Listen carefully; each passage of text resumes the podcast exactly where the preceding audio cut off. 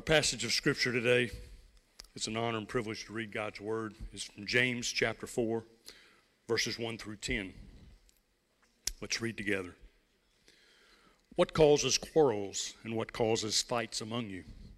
Is it not this, that your passions are at war within you? You desire and do not have, so you murder. You covet and cannot obtain, so you fight and quarrel. You do not have because you do not ask. You ask and do not receive because you ask wrongly, to spend it on your own passions. You adulterous people, do you not know that friendship with the world is enmity with God? Therefore, whoever wishes to be a friend of the world makes himself an enemy of God. Or do you suppose it is to no purpose that the spirit the scriptures say he yearns jealously over the spirit that he has made to dwell in us? But he gives more grace. Therefore it says, God opposes the proud, but gives grace to the humble. Submit yourselves therefore to God, resist the devil, and he will flee from you. Draw near to God, and he will draw near to you. Cleanse your hands, you sinners, and purify your hearts, you double minded. Be wretched and mourn and weep. Let your laughter be turned to mourning and your joy to gloom. Humble yourselves, therefore, before the Lord, and he will exalt you. May God bless the reading of his word.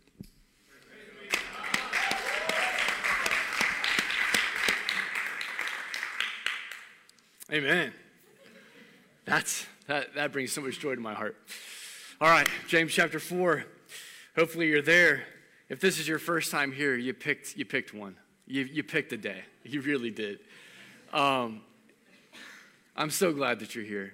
I know Leah's getting baptized right after the service. We talked about that. I know we've got some people who were delayed at uh, the Charlotte airport on their way to Colorado. Y'all are visiting us. We're welcoming y'all. Um, you're just jumping right into it, right into the fire today. But let's go. Let's. I preached for so long last week, and I um, it was so funny. I, I finished my first point, and then and I was like, well, that's the first point. All of y'all started laughing, and I had no idea why you were laughing, and I was so confused. And then y'all came up to me afterwards and said, we were laughing because you were preaching too long. And so now I know. Um, it's going to be a long one today, too. Here we go. Um, listen, when I was a kid, there was this poem. And, uh, and my brother, I have a twin brother, my twin brother and I loved quoting this poem. It was full of contradictions and absurdities, and we absolutely loved it. We used to quote it to each other all the time. It was about two dead boys. Do you know, does anybody know this old poem about two dead boys? I've got it for you. Let's go. Yes, one morning in the night, two dead boys got up to fight. Back to back, they faced each other, drew their swords, and shot each other. One deaf policeman heard the noise, came down and shot those two dead boys. And if you don't believe this lie is true, ask the blind man. He saw it too. My twin and I love that. It actually goes all the way back to the 1300s and the British Isles. It was like British folklore, and, and it's evolved and been adapted and it's developed over the last you know 700 years or so.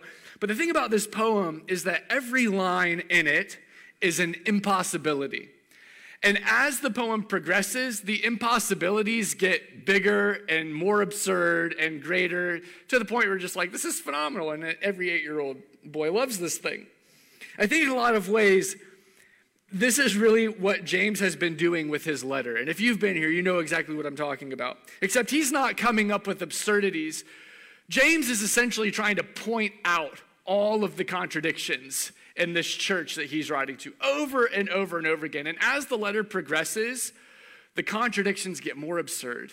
They get bigger, they get greater, more wild, to the point where we are here now, and it's, it's like unbelievable. It's as if James has had enough. And he's, it's, you can hear in his tone, he's, he's just kind of sick of this, this church that he's writing to. Um, usually, when we think of the early church, we think of the early church as like being red hot for Jesus. And they were generous and they were compassionate and they loved the poor and they sold their possessions and they lived in this commune and it was amazing. We think of the early church as this ideal kind of fantasy. James did not think that about the early church. If you've been here, you know you're picking that up. When James thought about this church, he did not see them as rock solid Christians, he saw them as walking contradictions. They heard the word, but they didn't practice the word. They held the faith, but they didn't apply it. They were religious, but they didn't care for the poor. They were family, but they showed favoritism. They blessed God, they cursed people, they claimed to be wise, they lived like fools, they loved God, as we're going to see today, but they loved the world. On and on it goes. So I tried to make up a poem that matched the two dead boys' poem, and it's called One Dead Church. And it, and it goes like this One church had the light, but they spurned the poor and loved to fight. With their tongues they stabbed each other, worshiped God, and cursed their brother. Or you could put mother in there too, because they both, I, I debated. That's as far as I got, though. I'm not a great poet. If, if some of you are poets and you finish those last four lines, I just gave up. Let me know what you come up with. Yeah, okay. Like this old poem, these uh, early Christians were confounded, they were confused, they had become contradictions in almost every way possible. And at this point in the letter, like I said, James drops the gloves. Have you ever been writing an, a, a letter? Anybody still write letters? Maybe a text or an email. My wife writes, writes letters. I, I really appreciate that about her. Have you ever been writing a letter to someone that you're frustrated with and it starts out kind and it starts out like with a tone of grace and empathy? And then as the letter progresses, you're like, forget that kindness stuff. Like, forget the grace. And you change your tone and you change your words. And then, like, this happens to me sometimes. And I show my wife the text I'm about to send, and she's like, do not send that text. I'm like, thank you. I will not. Um, the tone changes a little bit. That's what's going on in James chapter 4. In these first 10 verses that, that Doug just read, James goes from calling these Christians beloved brothers to now he is calling them adulterous, double minded sinners, and enemies of God himself. Some, he, he's just done. he's done with the kindness.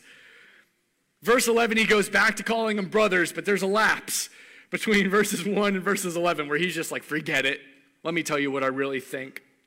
You see, Christians in this church were the bride of Christ, but it was as if they were still wanting to, to play the field. They belonged to Jesus, but, you know, they wanted to keep their options open. Uh, they were his friends, but every once in a while they thought it was okay to, to live like his enemies.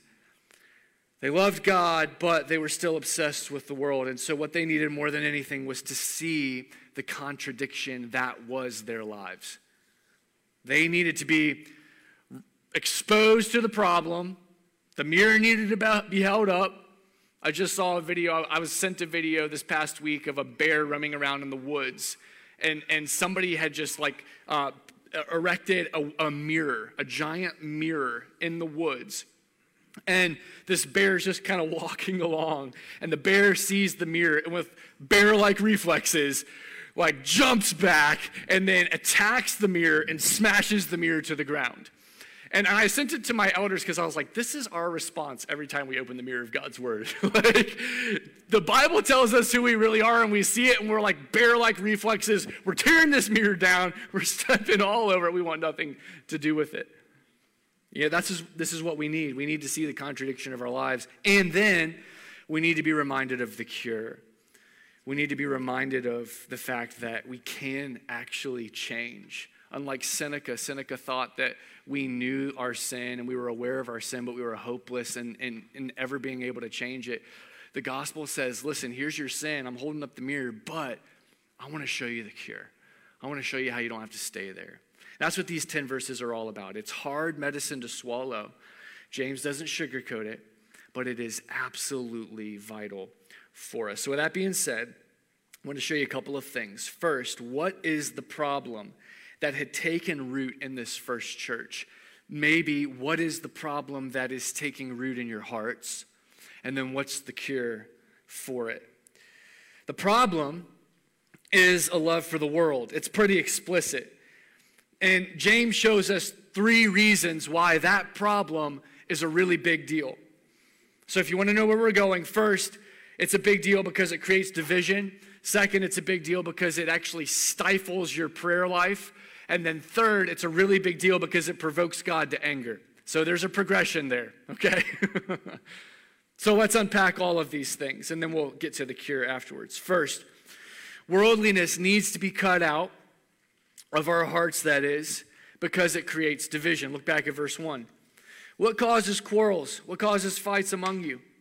Is it not this, that your passions are at war within you? You desire or you lust, but you do not have, so you murder. You covet and cannot obtain, so you fight and quarrel. Now, when I was in school in Pennsylvania, I, I won tickets to this minor league hockey game. And I'd never been to a minor league hockey game. I'm not a huge hockey guy, but I was like, they're free, I'll go. And the moment the ref dropped the puck, the instant the, the puck hit the ice, everybody on both sides dropped their gloves and they just picked a guy, the guy that was closest to them, and they brawled. And it was like Rome. We were in the Colosseum. Everybody was like, yeah, you know, screaming and like thumbs up and thumbs down and stuff like that. And I was like, what is this? Is this, is this, this hockey? It was wild. By the end of the game, eight people had been ejected. It was just fight after fight after. And I don't know what happened beforehand. Clearly, there was some animosity there under the surface. It was the best hockey game I have ever been to. I'll tell you that right now. Uh, now, when I go to hockey games, I'm like, where's all the fights? Like, I mean, I'm here for the fights. It ruined me. Listen, when you, when you go to a hockey game, you expect fights, at least I do now. But when you go to church, you expect something a little gen- more gentle.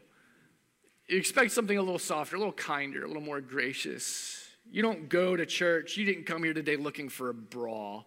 You came looking for a blessing. How can you get blessed? Now we're talking about sin and all this. You did not come here looking for a scrap, you came here looking for support.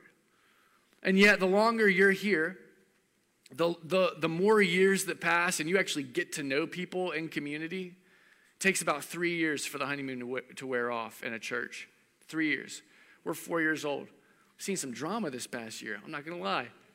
The more you're with people, the more you have an opportunity to offend, the more you have an opportunity to grade up against, the more you have an opportunity to sin against and just miscommunicate stuff. I was at lunch this past week with a bunch of pastors and leaders from all over the city, and we were with this guy named Ed Stetzer. And Ed Stetzer is a missiologist. He's got two PhDs, and he's, he's writing, written all these books and used to write for Christianity Today. And we're sitting uh, at a free lunch with, uh, with Ed Stetzer and, and getting a talk from him. And he pointed out one of the things he was really pointing out in his talk was that the church today is going through a massive convulsion. Uh, so much disunity. And it, it really started in 2020. I mean, there's always been like little schisms and little fights and little quarrels and all that kind of stuff. But in 2020, like this massive convulsion just started. And it started with the first impeachment in January attempt and it started with then COVID and then George Floyd and then the election and then the insurrection. And so you have from January to January, like all of this stuff happened in our country. So there was a convulsion in our country, and the convulsion has made its way into our churches. And you feel that, right?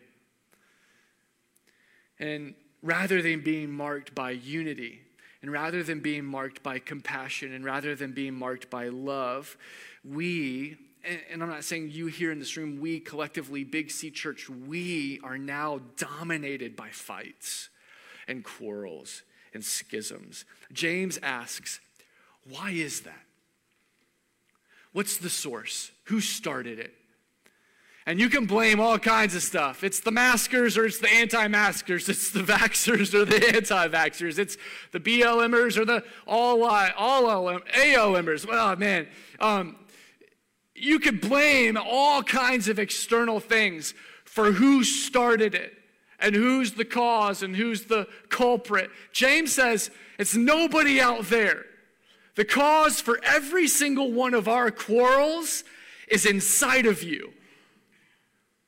It's, it's this worldliness, these passions, these lusts, these desires that are inside of you. You started it. I started it every single time. Now, what does that mean? That's, That seems like a little bit harsh, James. Um, the word for passions here in the Greek is the word hedonai. And, and it, it's where we get our word hedonism from, or hedonist. And it's literally talking about the ultimate or the dominating desire for our own personal pleasure. That's what this word is talking about. That's what passions means. If you like to write stuff in your Bible, write that out. So when you're looking back at it three years from now, you'll remember it. It's actually the same word that Jesus used in, in Luke 8 when he said that the gospel would be choked out of some of his disciples by the passions and the desires of the world. Pleasure, guys, in and of itself is not a bad thing. I'm a seven on the Enneagram.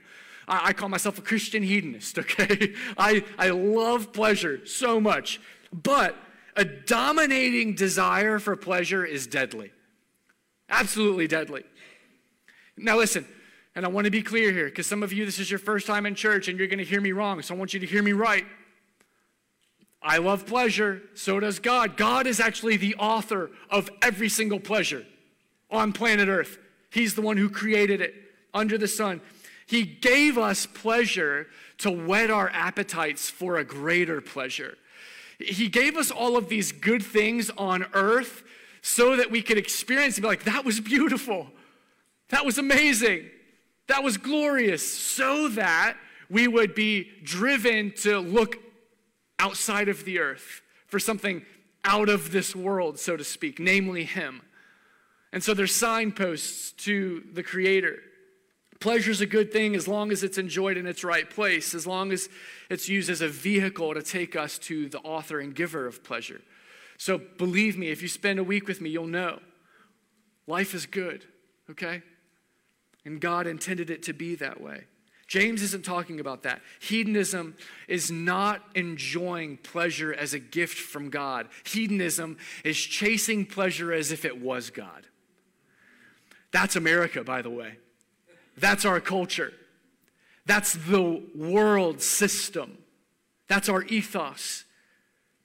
Hedonism is chasing pleasure as if it was God. I love how C.S. Lewis put it in his book, The Screwtape Letters. If you haven't read The Screwtape Letters, you got to read this book. It's so cool. It's from the, the, the brilliant imagination of C.S. Lewis, and he imagines that there's this master demon. It's, it's fiction. There's a master demon, and he's trying to train up an apprentice demon for how to lead people astray, lead people away from God, and ruin their lives. And so the book is correspondence between the apprentice and the master. And it's just really brilliant insight in a, in a kind of cool medium. Look at how the master talks about pleasure to his little apprentice. He says this Never forget that when we are dealing with any pleasure in its healthy and normal and satisfying form, we are, in a sense, on the enemy's ground. God is the enemy. I know we have won many a soul through pleasure, but all the same, it's his invention, not ours. He made the pleasures, and all of our research so far has not enabled us to produce a single one. All we can do is encourage the humans to take the pleasures which our enemy has produced, and at times, or in ways, or in degrees which he has forbidden. Hence, we always try to work away from the natural condition of any pleasure to that which is the least natural. Listen to this an ever increasing craving for an ever diminishing pleasure is the formula. An ever increasing craving for an ever diminishing pleasure. Guys, that's what James is talking about. And I'll, I'll just let you know a secret. If you haven't figured it out yet, you will one day everything on planet Earth, everything that is not God, that is pleasurable, ultimately becomes less pleasurable the next time you partake of it, and then it becomes less pleasurable the next time you partake of it, and on and on and on it goes. It's, it's the law of diminishing returns. It takes more to get us excited the older we get because we've experienced everything. An ever increasing craving for an ever diminishing pleasure. Then he says that passion is at war within us. Maybe your translation says that that passion is waging war. It literally means that our passions are encamped around us. They've, they've, they've set up their tents. They're preparing their catapults and their, their fiery little like rock things that they're going to heave over our walls. And all of these passions are inside of us and they've camped out around our heart looking for a way to get in. I, I'm really into the Lord of the Rings, and I just introduced my, my nine year old son to it. So I have a picture because my mind was already there. It's, it's kind of hard to see, but that's Helm's Deep. Anybody know the two towers and the Battle of Helm's Deep? Come on, Lord of the Rings fans, let me hear you. Okay, don't be shy. Don't be shy. Um, I imagine that in my heart, okay? that's what I see in my head. Um, I imagine all of like my evil desires are like the orcs and and they're violent and they're evil and they're coming after me. And i've got walls around my heart because i got a new heart and, and I, I, can do things to strengthen these walls but there's lots of different entrances. Like there's a there's a, a walkway kind of on the north side you can't see it in this picture and, and and the orcs can climb up that way or they can get their big ladders and they can try to swing those ladders up to the top and then they're all going to climb up or they have these big machines and they, they move those machines up to the, to the gate to the fence and then they, they lower the, the door down and everyone just jumps in. In lord of the rings though there's this tunnel this it's under the wall and it's where the water flows in and out and they have this insane kamikaze berserker orc and he gets a torch and they've put all of this gunpowder underneath the wall and he runs underneath the wall and kills himself and blows up the wall and then all the orcs get in and they take over Helm's Deep. Listen guys, I don't care how you imagine it. I don't care how you see your heart, but essentially that's what James is saying is going on inside of us. There is evil that still lives inside of you because of your flesh. You're given a new heart. At regeneration, you are transformed. The heart of stone is replaced with a heart of flesh. You are made clean. You're a new creation, but you still wrestle with this old, old flesh and all of the old desires and cravings and lusts that want to ruin you. And so, day after day, they are trying to raise the ladder to get up the wall. They're sending the berserker underneath underneath the aqueduct. They're trying to go in every possible way they can. And, and for you, your gates or your ears. Your gates are your eyes, your gates, your mouth. What you see, oh, it's coming in. What you hear, it's coming in. What you taste, it's coming in. They're at war for your heart, and everything that you do with your body is doing something to your heart. It's shaping you, and you need to know that. That's what James is talking about. You've got an army of passions and lusts and desires encamped within you, and they are trying to ruin your life. Now, this is the point. If you are fighting with people in your life, it is because you are losing that battle in your heart. The wall has been overtaken. The, the right king, who was on the throne, has been picked up, thrown to the side, and now there's a new king on that throne, and it's your lust, it's your desire, it's your passion. If you are fighting with people out there, it's because you've lost the fight in here. Know what the cause is, know who started it, who's at fault. Guys, civil war in the church is always the result of civil wars in our heart. And the reason that we go to war with others is because we're losing the war within. And so, what you and I need to hear today is this warning and this exhortation to cut it out, to go to war. And if you like a different imagery, I don't know, come up with your own, preach your own sermon. Go to war. The ethos of our world is self indulgence. The ethos of our culture is self actualization and self gratification.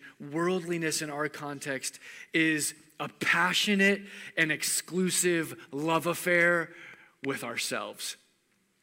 It feels good. If it feels good, do it. Amen? If it makes you happy, don't let anyone stop you. If it brings you pleasure, how could it be wrong? You do you because you only live once, and if you don't get as much pleasure as humanly possible, you're going to waste your one shot and then you're going to be dead, and the worms get you, and it's all over. And so we justify gluttony. We celebrate greed. We defend our adultery.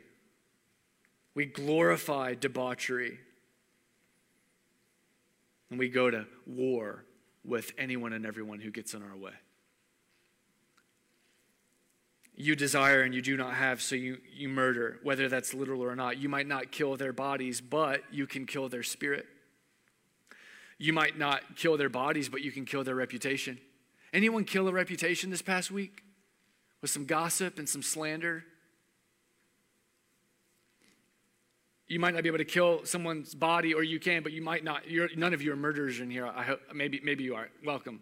Uh, there's redemption um, in, in, the blood. Um, uh, but anyone ever kill someone's joy? Kill someone's confidence. You covet and cannot attain, so you fight and quarrel. Guys, if we want unity in our churches and peace in our homes and in our communities, then worldliness has to be cut out of our hearts because it creates division. That's the first thing we need to see. I'm already doing better than last week, aren't I? Okay. Worldliness, number two, needs to be cut out because it stifles prayer. Look at verse three. You do not have because you do not ask. You ask and you do not receive because you ask wrongly so that you can spend it on those old passions. This is so obvious, isn't it?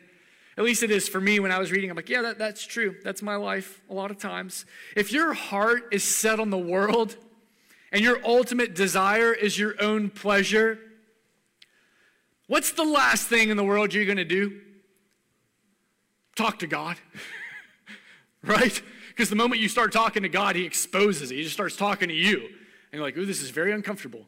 I, I, I think I'm going to stay on this path over here. You've got your vision wall up and and you've got the three M's of vision wall, of every vision wall, right? You know what they are? Money, mansions, and Maseratis. That's every guy's vision wall right now. Money, mansions, and Maseratis. You've got this. You're doing you. You're chasing all the things that the world has to offer. Then it comes time to pray, and somehow you know that your vision wall isn't appropriate. Somehow you know that when you got poor people all around you, there's something off with your desire.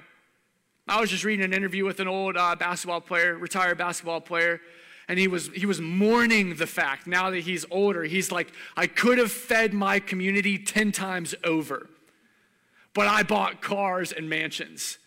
And he's like, what a fool I was. There's something in us that knows it's wrong.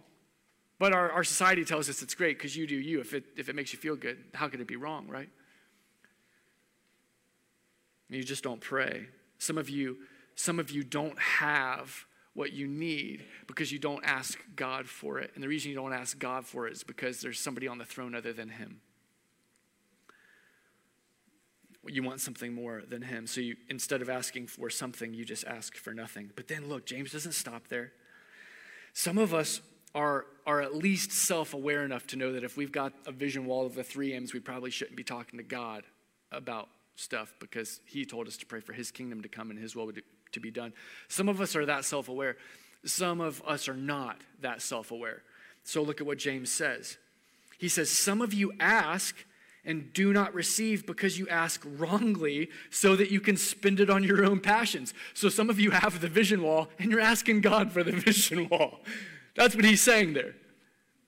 John Ward is a great example of this. John Ward is dead, so I can talk about him. It's not gossip. So John Ward was uh, this, this uh, politician in Great Britain a long time ago. He's dead. Okay. Um, after he died, people found uh, all of his papers on his desk and they found uh, a prayer that he had written. And listen to this prayer. It went like this, and it's in like Old English, so pardon me. He said, Oh Lord, thou knowest that I have mine estates in the city of London, and likewise I have lately purchased an estate in the county of Essex. I beseech thee to preserve the two counties of Middlesex and Essex from fire and earthquake. And as I have a mortgage in Hertfordshire, I beg thee likewise to have an eye of compassion on that county. As for the rest of the counties, thou mayest deal with them as thou art pleased. oh, man, that's, that's delusional, right? It's the opposite of your kingdom come, your will be done in my life, in my city, in my county as it is in heaven. And, and, I, and I know that you probably aren't writing out prayers like that, but I'm just going to be real with you right now. Some of you pray like that. Some of you are that delusional. And you might not be that bold, like you try to trick them. You know, you're subtle with it, really subtle. Oh, God, I love you. I love you so much. I, uh, I really want your kingdom to come. God, I really, really, really want this wife. Like, you know, by the way, I'm, I mean, it's like I used to do this in college. That's why I know. I know from experience. I would try to trick God. I'm so content right now, God. I'm so content. I'm so satisfied in you. All I want is your kingdom to come. I'll, I'll be a missionary to Africa. I'll do whatever you want me to do. And I'm like, in, inside, I'm like, maybe he'll give me a wife, you know? You, you guys are like, I've never done that before. Okay. Your motives, my motives, we're still the same. We're frustrated and confused and even angry that God doesn't answer our prayers. I've totally been there.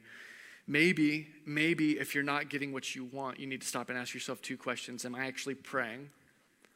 And second, am I, am I praying with the wrong reasons, with the wrong motives? You can't trick God. Heads up. he knows everything. And there's really good news that comes after this. Oh, it's such good news because even when we're praying, we don't know what to pray. The Spirit prays for us, for us. It's incredible. But some of you are praying with the wrong motives. I love how one author put it, Kent Hughes, and I reference him a lot, but he's, he's a beast. He said, A pleasure driven prayer life finds heaven made of brass. The petty circumference of its requests simply do not interest the Father. Guys, some of you are praying for good things. You really are. It's good to pray for a wife. It's good to long for a spouse. It's good to pray for a new job. It's good to pray for a house. But no matter how subtle it might seem, if you are only interested in your personal pleasure, God does not care. That sounds hard, but I'm not saying that. James is literally saying this. 1 John 3:21 says this, "Beloved, if our heart does not condemn us, we have confidence before God.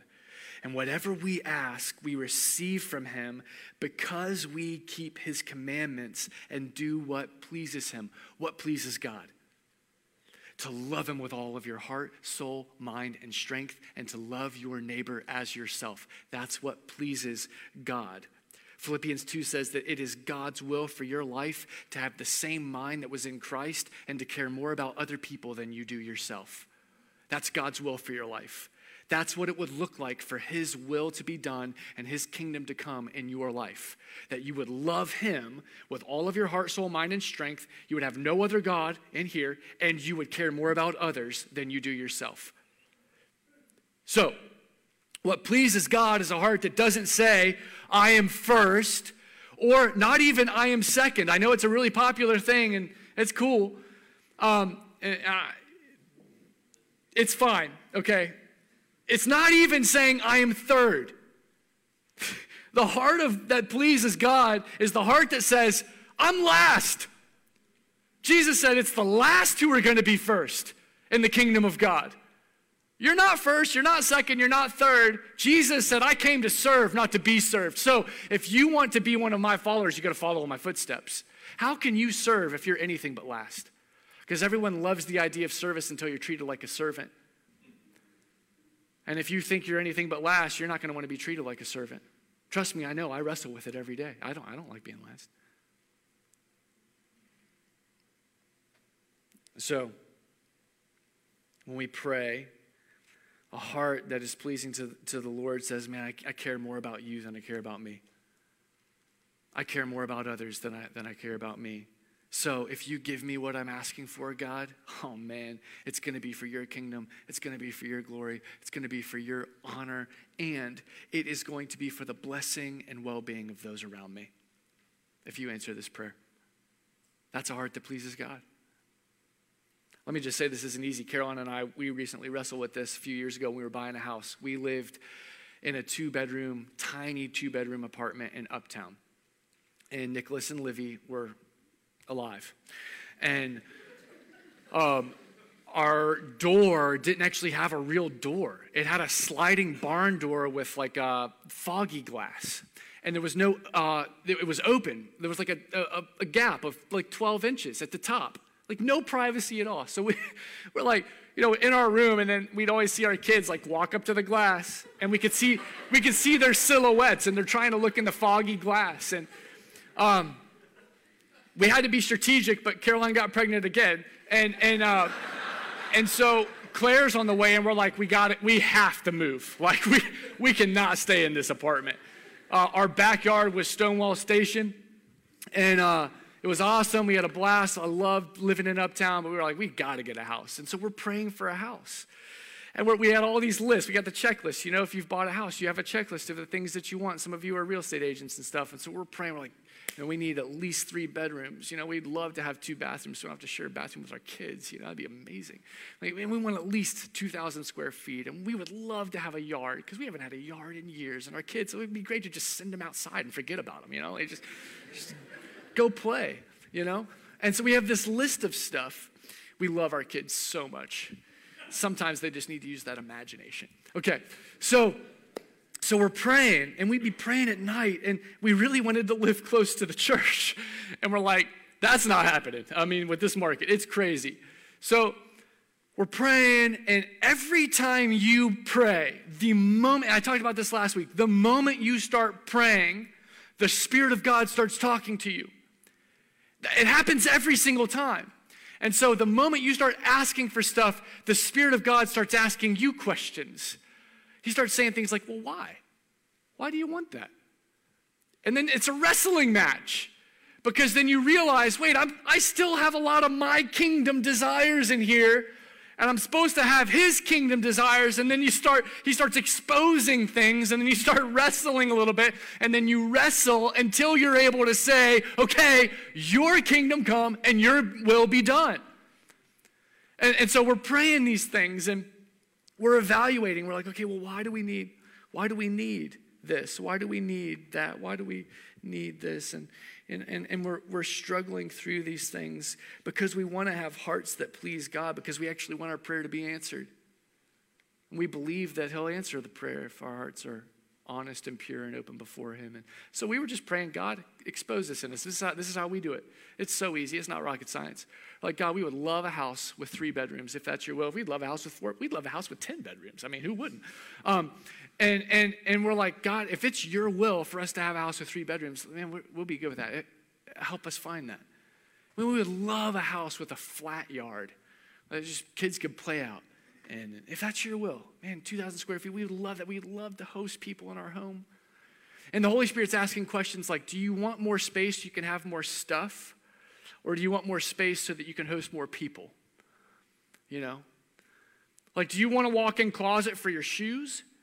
Or do you want to walk in closet so you can climb in there and, and pray?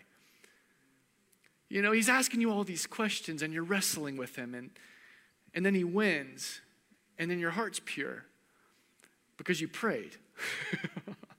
it's amazing how it works. Some of you don't have because you don't ask, and some of you don't have because your heart is consumed with the pleasures of the world. So if you want your prayers to be answered, you need to cut the worldliness out of your heart. You with me? All right. Finally, worldliness needs to be cut out because it provokes God. Verse 4 You adulterous people. I'm not sure how James intended that to be read. I'm just going to play it safe and I'm going to whisper it. But there's an ex- exclamation point there. So as I whisper it, um, just know I'm whispering it because I struggle with this too, and I don't want you to feel like I'm yelling at you. But I think James is yelling here, okay? James is yelling here. You adulterous people. Do you not know that friendship with the world is enmity with God? Do you not know this? Isn't this common sense? Why do I have to tell you this? That's what James is saying here. Therefore, whoever wishes to be a friend of the world makes himself an enemy of God. This is the most staggering language in the whole letter. He's saying it's possible to be so brainwashed by our world and by our own passions that we can actually live in opposition to God, even as believers, because he's writing to believers. He's writing to the bride of Christ and he's saying, You're an adulterer. He's writing to those who've been made friends of God by the blood of the cross, and he's calling them enemies. If you love the world and you chase the world and you make yourself a friend of the world, you make yourself an enemy of God.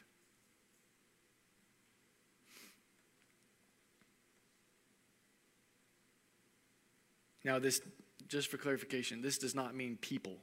This does not mean if you, if you, if you love people in, in the world. It, it means the world system that puts you and your passions at the center of the universe. It's talking about a deliberate choice to defy God. It's talking about a deliberate decision to rebel against Him and sort of kiss up to the world system.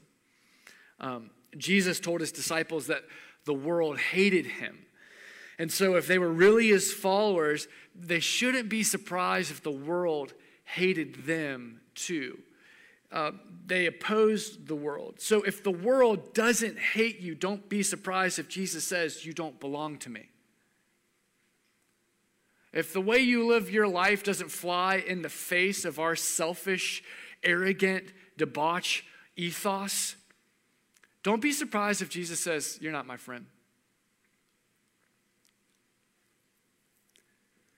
James says, this kind of relationship with the world that is enmity with God, he says it provokes God to jealousy. Do you see that in verse 5? He yearns jealously over the spirit that he has made to dwell in us. You could translate that the spirit he caused to live in us longs jealously. That's actually really good news because it shows how much God loves you. Because jealousy flows out of love, at least the good kind of jealousy. There's a bad kind of jealousy too. But good kind of jealousy flows out of love. It flows out of covenant love. It's the emotion that I would feel if I rolled home after a long day of work and I was so excited to see my wife and so excited to see my kids and then play with them and eat supper with them. And then I rolled in and there was another man sitting at the table. This is the emotion that I would feel. Hey, I've got a covenant relationship with this woman. What are you doing here?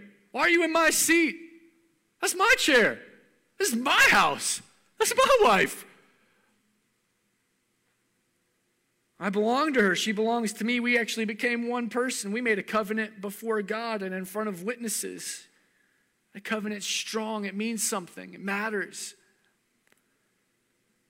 If Caroline looked at me and, and she was just like, listen, Benjamin, that's my real name. Um, only my family calls me that. That's another story. Someday I'll tell you that. Um, you can call it to me if you want. You're my family. Um, so she, she, what if she said, Benjamin, uh, Benjamin, I love you. Um, I'm still, I'm still really into you. Um, but I got like three or four other guys that I'm just going to start on a rotation. So you you get Monday nights. Um, so I'll cook for you. You can play with the kids. You can sleep in the bed. Monday nights. Tuesday night, Bob's coming over. Um, I came up with like the worst possible names. Like I love Bob. Bob's a great name. Um, oh man, I'm gonna get emails for that. Every single time I go off my manuscript, I say something I regret. Okay. Um, Wednesday night, yeah, I love you, Bob. You know you got a basic name. I do too. Um, Wednesday night, Jack's coming over. Just, I gave myself away here. Um,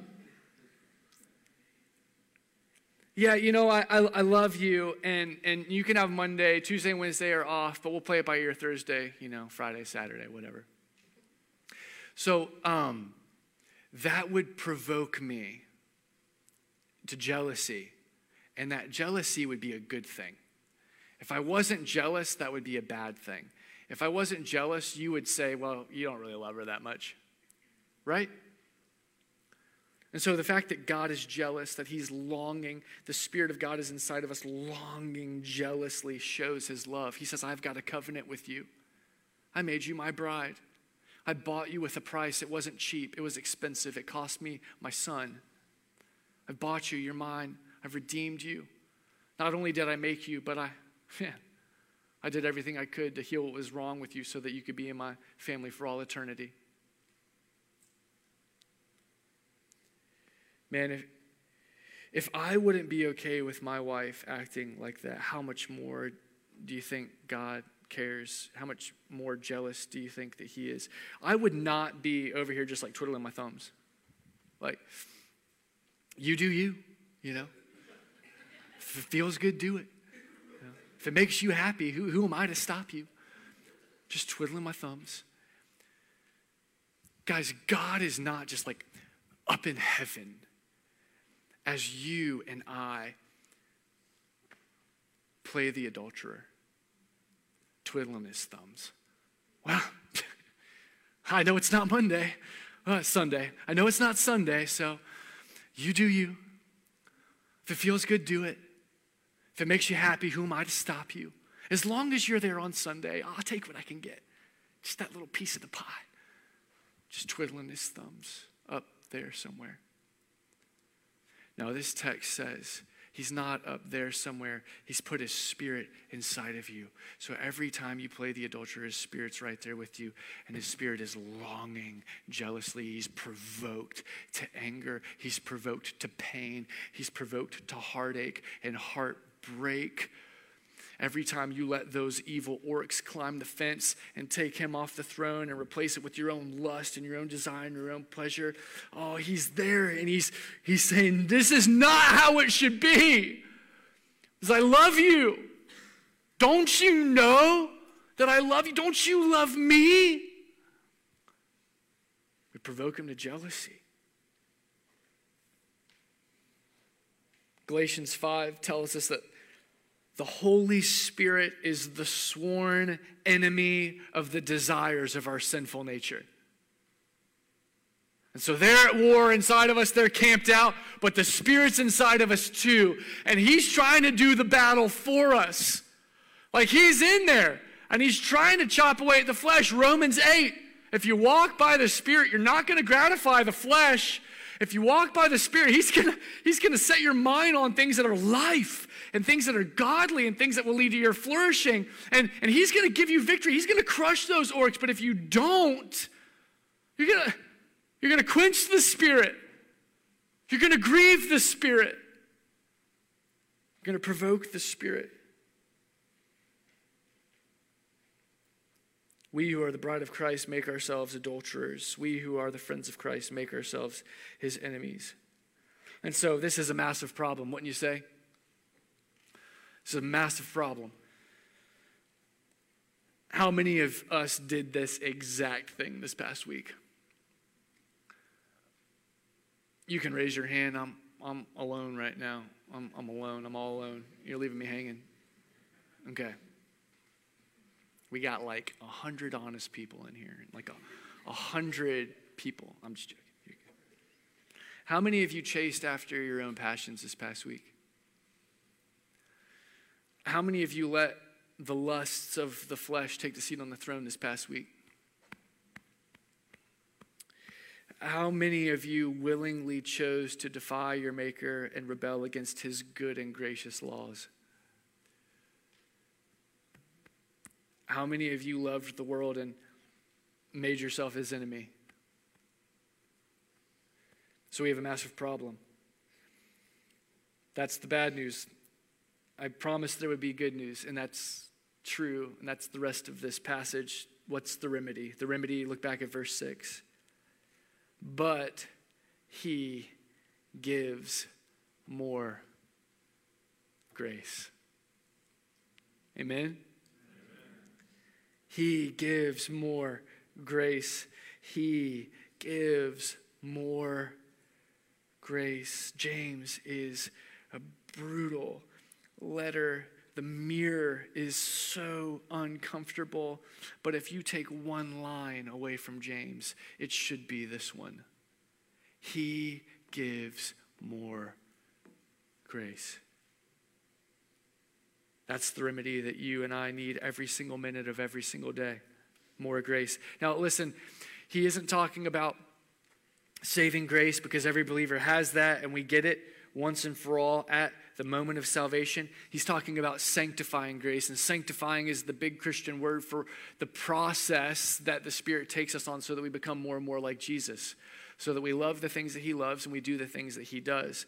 That's the grace that we need in order to look more like him and to fight our flesh and all of these things that James is talking about. And so the Apostle Paul describes that kind of grace as greater grace. It's just more grace, greater grace. Hebrews 4:16 says, "Let us then approach the throne of grace." What kind of throne do you imagine that God sits on? A throne of wrath? A throne of justice? A throne of I can't stand you because of all of your sin and how much you messed up this past week. Evidently, according to Hebrews, the way we should think about the throne of God is that it is a throne of grace. Grace flows out of the throne, which means He doesn't get tired of us and he doesn't hold his nose. He doesn't get so sick and impatient of us constantly making the same mistakes day in and day out, week in and week out. He cannot wait to lavish us with more and greater grace. So Hebrews 4:16 says, "Let us approach the throne of grace with confidence." Not because we lived perfectly, but because we didn't live perfectly and we need grace and we're going to the throne of grace. And so we're confident. Man, I need grace because I keep sinning. I, I'm going to go to this throne and I'm fully confident that He's just going to lavish me with more and greater grace. That's what this passage is saying. So that we may receive mercy and we may find grace to help us in our time of need. Hebrews 4:16, memorize that verse. Get it tattooed. Like so if you if you got a bad memory, like put it on your chest. Every time you look in the mirror, you see your sin, because that's what mirrors show, and then you see the reminder, okay? He gives more grace. John 1:16 from him we've received his fullness and grace stacking on grace stacking on grace stacking I can't even reach it greater grace Romans 5:20 where sin increased guess what increased even more grace more grace. I love how this author put it. He said, For daily need, there is daily grace. For sudden need, there is sudden grace. For overwhelming need, there is overwhelming grace. Anyone feel overwhelmed by your sin? Anyone feel overwhelmed by addiction? Anyone feel overwhelmed by your past? There is overwhelming grace for you today. Yes, you can clap for that. An artist uh, once submitted a painting of the Niagara Falls to a museum, but he forgot to title it. And so the gallery had to come up with a title for him, and it was just three simple but beautiful words. And the words were more to follow. And if you just think about the Niagara Falls, it's billions and billions of gallons of water gushing over this cliff year after year for thousands of years. And the title of the Niagara Falls is just more to follow. It's not running out, it's just going to keep on coming. That's what grace is like. It won't run dry, it won't run out. So now the big question is how do you take a hold of God's grace? if it never runs out and it's always there to be received, how do you actually receive it? A couple of things, and then we'll close. First, submit to God. Verse 7 Submit yourselves, therefore, to God. You want to take a hold of God's grace?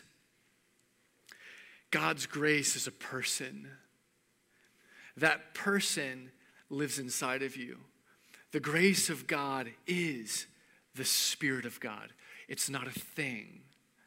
The grace of God is a person, and that person lives inside of you. And when you submit to Him, you are essentially holding your hands out and saying, Okay, Spirit, and give me all you've got.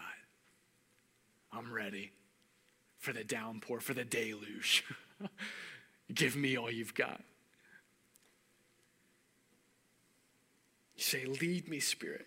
You say, Guide me. You wake up in the morning, you say, Give me your wisdom, give me your strength. You say, Give me your eyes so that I see what you want me to see and I, I don't let the orcs in. And give me your ears so that I hear only what you want me to hear. And give me your fruit love, joy, and peace, and patience, and kindness, and all of those wonderful things that the Spirit of God produces. You say, I'm taking myself off the throne. I'm taking all of these passions and lusts and this, the ethos of this world off the throne, and here I'm, I'm putting you where you belong. I'm submitting to you. I'm, I'm, I'm bowing before you in obedience have your rightful place. So, the first step that you've got to take if you want to grab a hold of greater and greater stacking on stacking of, of grace, if you want to experience and enjoy the presence of God in your life, as you have to submit to his authority. How did that go? How's it going? Are, are, are you the master of your destiny, or is God? Is it your will be done in Charlotte as it, in, as it is in heaven, or is it God's? Who's the authority? Who's got the final say? Now, listen, and I want you to hear this because I think we evangelicals get this twisted a lot. We love Jesus on a cross, but we hate Jesus on a throne. You cannot have Jesus on a cross if you don't accept him on the throne, too. He will not just be the lamb, he is the lion. He is the lamb. It's wonderful news. But he's not just a lamb. He is the King of kings and Lord of lords. He is the creator and sustainer of all the universe. He's already put the principalities to open shame. He will rule all of your life, or, or you don't have him. The grace of God, listen, the grace of God flows out of his throne. So if Jesus isn't on the throne, you're never getting the grace because you're never going to the throne. And so it starts with submitting to God. Second, resist and return. Resist the devil and return to God. Verse 7. Resist the devil and he will flee from you. Oh, that's great news. Draw near to God and he will draw near to you. That's even better. Cleanse your hands, you sinners, and purify your hearts, you double minded. There's a command and there's a promise here. Negatively, the command is to resist the devil. Positively, the command is to return to God. Anybody wander this past week? Return. Return come back, draw near, take a step. If you draw near to God, here's the promise He will draw near to you. In spite of your sin. Someone once said there's only one view more welcome than the backside of the devil, and it's the face of God. I just think about the prodigal son. He hated his dad. He used his dad. He abandoned his dad. And then, after he had ruined his life, he tried to return to his dad. You know the story. And while he was still a long way off, I don't even know how long it was, it was just a long way off. His father saw him and he ran toward his son and he embraced his son and he kissed his son. And man, he just carried him back and he put the robe on him. And he killed the, the calf. And he put the ring on him, and they had a party. Inch toward God, and he's going to take a step toward you. If you step toward God, he's going to sprint toward you. If you sprint toward God, he's flying for you. You move a muscle. You you move, you you just like kind of look in his direction and boom, he's coming for you. You Guys, God does not meet you halfway. He sees you when you're a long way off. And he's like, I've been waiting for this day. Come on. And he sprints to you and he picks you up and he carries you the rest of the way home. So resist the devil. Fight, go to war, kill the flesh, and return to God. And you return multiple times a day, uh, dozens of times a day. This is what prayer is, as I've already been telling you week in and week out. Prayer is returning to God. Prayer is where you resist the devil and you draw near to God. And so you pray, and He is right there. The Spirit's like, oh, I was waiting for this conversation. Oh, I'm so glad you decided to ring. He carries us the rest of the way. Third, wash up and weep. Verse 8 Cleanse your hands, you sinners, and purify your hearts, you double minded. Be wretched and mourn and weep.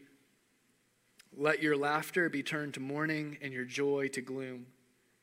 Humble yourselves before the Lord, and he will exalt you. Now, there are so many passages in the Bible that talk about joy and rejoicing and happiness and blessing. So don't get this wrong if this is the first thing you've ever heard out of the Bible. Um, this is talking about laughter when we should be sad. It's not talking about day in and day out life. It's talking about how we think about our sin. What James is essentially asking is when was the last time you wept over your sin? That's the question. When was the last time you felt the weight of your sin? That you mourned over your idolatry? When was the last time that you joined with the prophet Isaiah and you fell prostrate on, you, on your face and you cried out, Woe is me, for I'm a man of unclean lips, and I live among a people of unclean lips, and who, can, who am I to stand in your presence? When was the last time that you grasped the psalm that says, Who can stand in the presence of God? Who can ascend the holy hill? He who has clean hands and a pure heart. When was the last time you felt the weight of the fact that you don't have clean hands and you don't have a clean heart?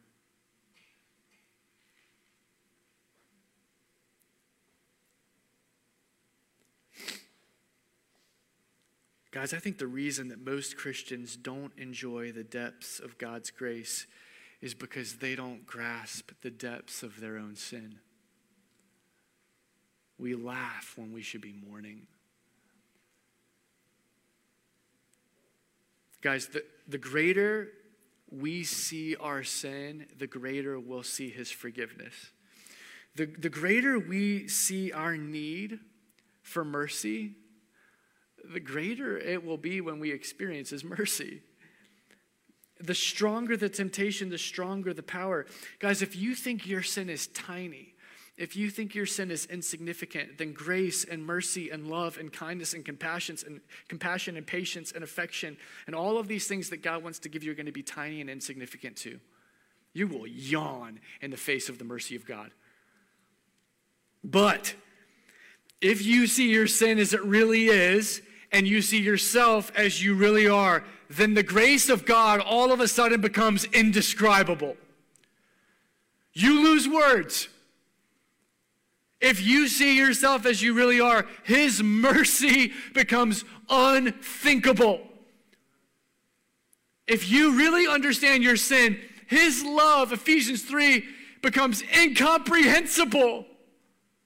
Are you serious? In spite of all that I did, you still love me? What?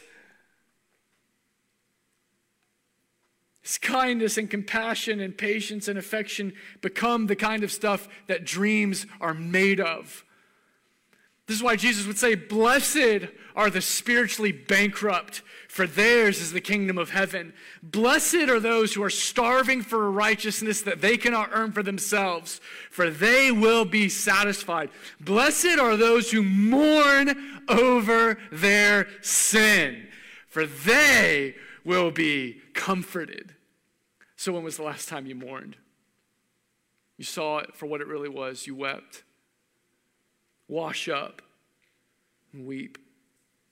The Lord opposes the proud, but gives grace to the humble. So humble yourselves before the Lord, and he will exalt you. We're going to close, but let me close with this, this quote that I thought was so good, going back to Niagara Falls. And then we'll respond in prayer. Look at this from Kent Hughes again.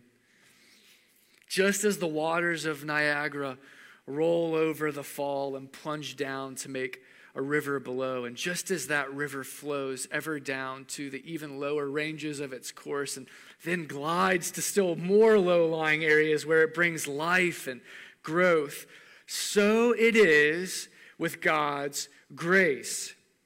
Grace's gravity carries it to the lowly in heart, where it brings life and blessing. Grace goes to the humble. The unbowed soul, standing proudly before God, receives no benefit from God's falling grace. It may descend upon him, but it does not penetrate and drips away like rain from a statue. But the soul lying humbly before God is immersed and even swims in a sea of grace.